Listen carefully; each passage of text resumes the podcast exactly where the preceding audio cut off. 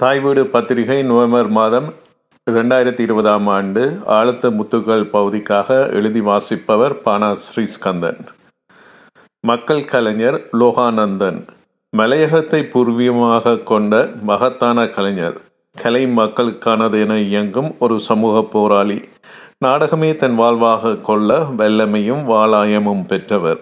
தமிழிலும் சிங்களத்திலும் ஆற்றுகைகளை நிகழ்த்தவல்ல பாண்டித்தியம் மிக்கவர். புகழ்பெற்ற சிங்கள நாடக பரப்பில் பரிசு பெற்ற முதல் தமிழ் நாடகன். எழுத்து, மொழிபெயர்ப்பு, நடிப்பு, நெறியாழ்கை, பாடல், இசை என பன்முக ஆற்றல் படைத்தவர். எந்த பாத்திரமும் பொருந்தி வரும் வசீகர கலைஞன். பழகுவதற்கு இனிமையான பண்பாளன், மேலாக நல்ல மனிதர். இவர்தான் எமது இம்மாத கலைஞர் லோகானந்தன். பொகவந்தலாவு என்பது நுவரெலியா மாவட்டத்தில் அமைந்துள்ள அழகிய நகரம். தேயிலை தோட்டங்களும் நீர்வீழ்ச்சிகளும் இயற்கை வனப்பும் மிக்கது.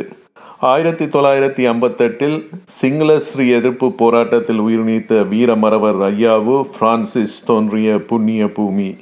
பொப்பிசை சக்கரவர்த்தி ஏ மனோகரன் மற்றும் பிரபலமான பல காமன் கூத்து கலைஞர்கள் பிறந்த மண்.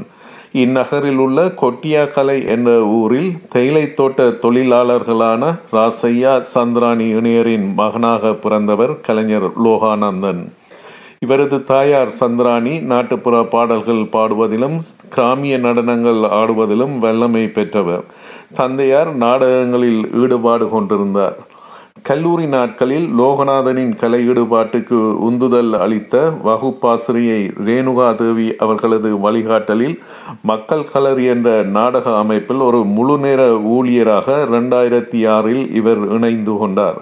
பிரபல நாடக கலைஞர் பராக்கிரம நிரியல மற்றும் மறைந்த மூத்த கலைஞர் எச் ஏ பெரேரா ஆகியோர் இணைந்து மக்கள் கலரி என்ற நாடக அமைப்பை ரெண்டாயிரத்தி இரண்டில் உருவாக்கியதோடு சர்வதேச தரத்திலான நாடக பயிற்சிகளும் இவர்களால் அளிக்கப்பட்டன.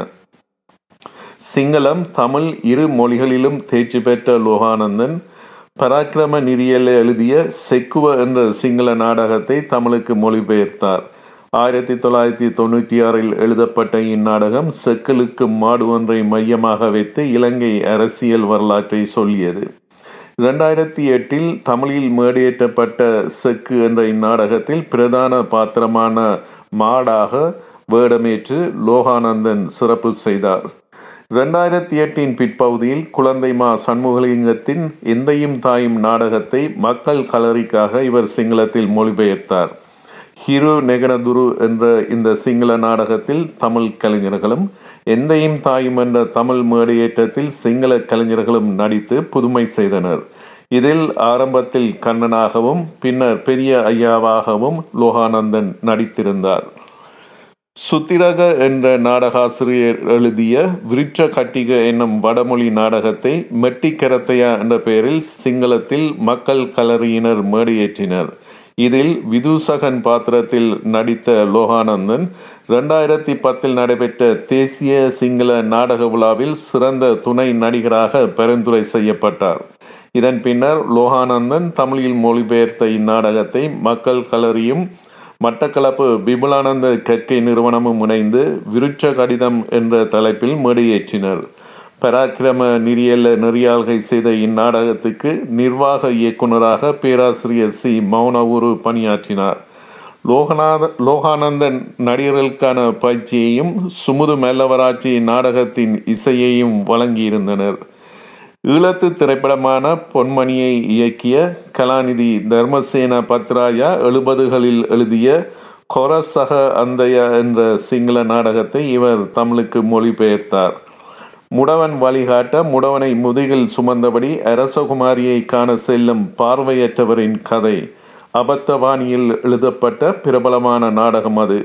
பயணிகள் என்ற பெயரில் தமிழில் மேடையேற்றப்பட்ட இந்நாடகத்தில் முடவன் முடவனாக லோகானந்தன் நடித்திருந்தார்.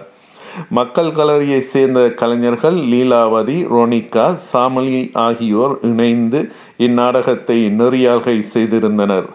இரண்டாயிரத்தி பதினொன்றில் இடம்பெற்ற மத்திய மாகாண இளைஞர் நாடக விழாவில் சிறந்த நடிகர், சிறந்த பிரதியாக்கம் ஆகிய பரிசுகள் கலைஞர் லோகானந்தனுக்கு கிடைத்தன. அவரிடம் நடைபெற்ற தேசிய நாடக விழாவில் மேடையேற்றப்பட்ட போது சிறந்த நடிகருக்கான பரிசை பார்வையற்றவராக நடித்த சிவனேசன் பெற்றுக்கொண்டார். பயணிகள் நாடகம் ரெண்டாயிரத்தி பன்னிரெண்டில் டெல்லியில் நடைபெற்ற சர்வதேச நாடக விழாவிலும் மேடையேற்றப்பட்டு பாராட்டு பெற்றது குறிப்பிடத்தக்கது. மக்கள் கலரியினர் மேடையேற்றிய மேலும் பல சிங்கள நாடகங்களை இவர் தமிழுக்கு மொழிபெயர்த்தார். சுரங்கம், இருளை துளைத்து, திருடன் வந்தான், இருட்டும் வளிச்சமும், கல்யாண கதை, அப்பா, நான் அரை கம்பன் என்பன அவற்றில் சிலவாகும். இவை தவிர மக்கள் கலரியினர் வெளியிட்ட சிங்கள நாடக கலையாளுமைகள் என்ற நூலின் உதவி ஆசிரியராகவும் இவர் பணியாற்றினார். நாடக பிரதியாக்கத்திலும் புதிய சிந்தனையை புகுத்திய இவர் வகுப்பு, இரும்பில் பொருத்திய இதயம், மெல்ல விடுகிறது, லயத்துக்கோழிகள், அடகுக்கடை அபூன் ஆகிய நாடகங்களை எழுதி இயக்கி மேடியேற்றினார்.